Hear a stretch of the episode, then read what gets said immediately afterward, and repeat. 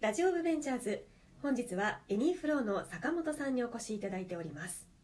さあこの番組え投資家サイトのねバンド・オブ・ベンチャーズがお送りしているということもありまして毎回資金調達の情報なんかもちょっと取り上げさせていただいてるんですがエニーフローは今年の9月にシードラウンドでコーラルキャピタルから調達されてますよねそうですね。はい、プレスリリースも拝見したんですけれどもこういった資金調達も結構今年は積極的に動かれたっていう感じなんですかね。そうですえね。えええコーラルからはい実際はですね、うんプレス自体は9月だったんですけど、はい七7月くらいにはもはいう着金はしていあて、そうだったんですそうでねうすん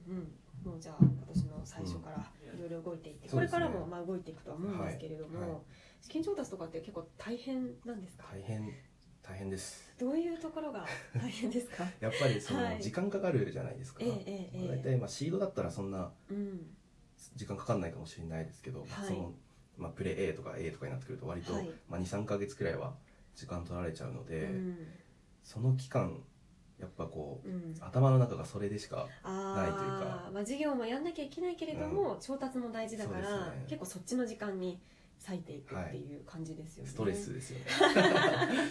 2ヶ月ぐらいははちょっと頑張んなきゃいけないみたいな、でも結構あれですよねそのなんだろうな投資家の方もいっぱいいると思うんですけどその相性だったりとかどれくらい一緒に同じ未来を見て生きるのかみたいな、まあ、そういう出会いとかも結構大事なのかなとは思いますね。そうですねうん、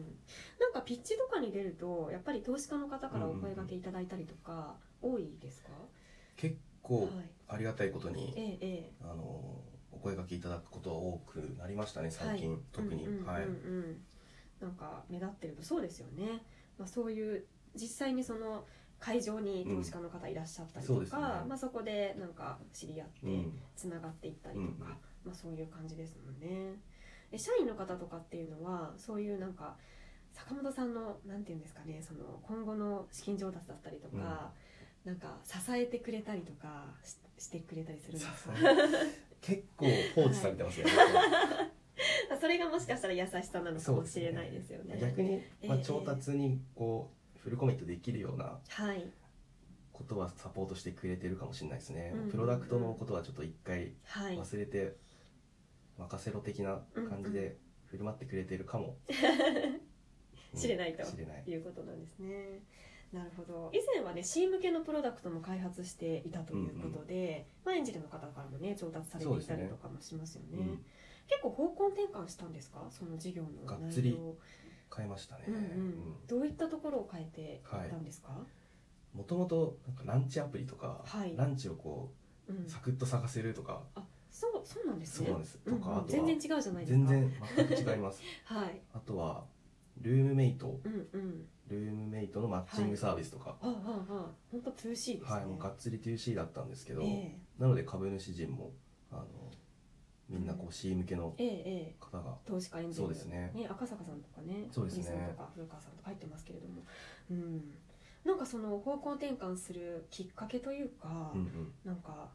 うん、思いだったりとか、はい、やっそういうものをちょっとお伺いしたいんですが、ぱ C 向け難しいっすよね普通にチーム系難しいということですね。 難しいめちゃくちゃ難しいですはいなんでやねん意外とシンプルな理由でしたね。マネタイズやっぱ考えると、あなあ、かなか難しくてですえね、ええまあ、スマートフォン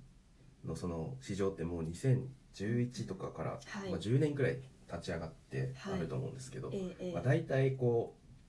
うもうすでにあるというか、はい、まいろいろあれ出てますよねそうですねいろんなアプリが、あ、まあ、うんフリマだったらメルカリだし、はいええニュースだったらグノシースマニューだしみたいな、はいどんどんどんどうんん隙間がなくなっちゃってきてるんで、はい、まあ、今からなかなかね、おあの消費者のお財布をこう開けるのはなかなか難し いなと、かなり現実的な、はい、まあ、マネタイズポイント確かに 2B の方がちょっと見えやすいっていうところもありそうですけれどもそうですうね、ん、なるほどそっかもともと坂本さんはあれですか起業は視野に入れてたというか、うまんうあ、んサイバーエージェントでエンジニアされてたという、ねはいはい話もあったんですけれどもなんかその起業を志していたうんんですか、企業自体うはん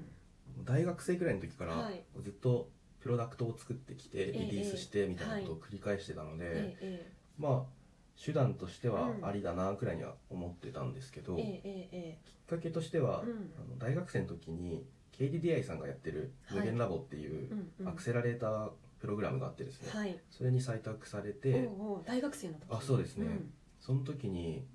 割とこう B 向けの事業を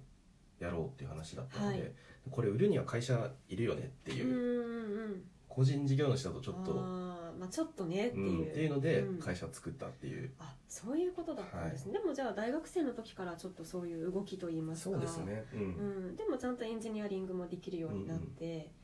満を持してみたいな感そうじなんでですすねかねでも今若くして大学生起業家とかもね増えてますからね多いですね最近うんうんなるほど今後エニフロはどういう方向を目指していきたいとか、うんうんなんか野望みたいなものをちょっと聞きたいんですけ どそうですねやっぱ SARS がどんどん増えてきてるっていう、ええ日本でもどんどん最最近増えてきていて、はいまあ、アメリカとかそのグローバルで見ると全然これからっていう、はいあの環境ではあるんですけど、うんまあ、間違いなくこう増えていくだろうっていうのがあるので、はい、 SARS のこうん、う救世主というかおお SARS の救世主、 SARS が増えてくるとやっぱりこうのん統合とかええ課題になってくるので、なるほどなるはいほそこどを吸収できるようなはいプロダクトにしていきたいなと、うーん、はい、思ってま確す。かにどんどんね SARS のプロダクトできてると思うんで、うんそれをつつなげていくっていうのは、うんそうですねなんか一歩先と言いますか、そうですちょっと早いかもしれないそうですよね、いるイメージがありましたなるほど頑張ってください、はいありがとうございますん今日はたくさんでいろいろお話をお伺いできましたではちょっとそろそろお時間になりましたので最後に坂本さんから何か告知事項があればお願いしますはい、えっと、11月25日にですね、ええええー我々エニーフローと、うんあとロジレスさんというはい物流の,、あのやってる会社さんがあるんですが、はいと一緒に合同でイベントをやりますえはい一緒にこう2社の戦略をブレストするっていううんちょっと変わったイベントがあるんですが、はいはいまあスタートアップに入ってみたいけど自分の実力どんなもんか分かんないみたいなうーん人が、あのはい、腕試し的に参加していただけるといいかなとうん思います。はい、ぜひ皆さん気になる方は行ってみてください11月25日月曜日の夜19時半から開始ということになっています今ちょうどね PTEX でも、えーチケット申し込みできますのではい、ぜひ皆さん気になる方坂本さんに会いにはい、行ってみてくださぜいひぜひはい、えそして、まあ、採用もね引き続きやっているということなのでぜひ調べて、エはいニーフローを採用で調べていただはいい、て、ぜひお問い合わせをお願いしますツイッターもやってますかやってますお。 ID レはンい坂本で、レン坂本、はい、レンさんですねはい、おは願いしいま、すぜ。ひぜひ皆さんフォローしてみてください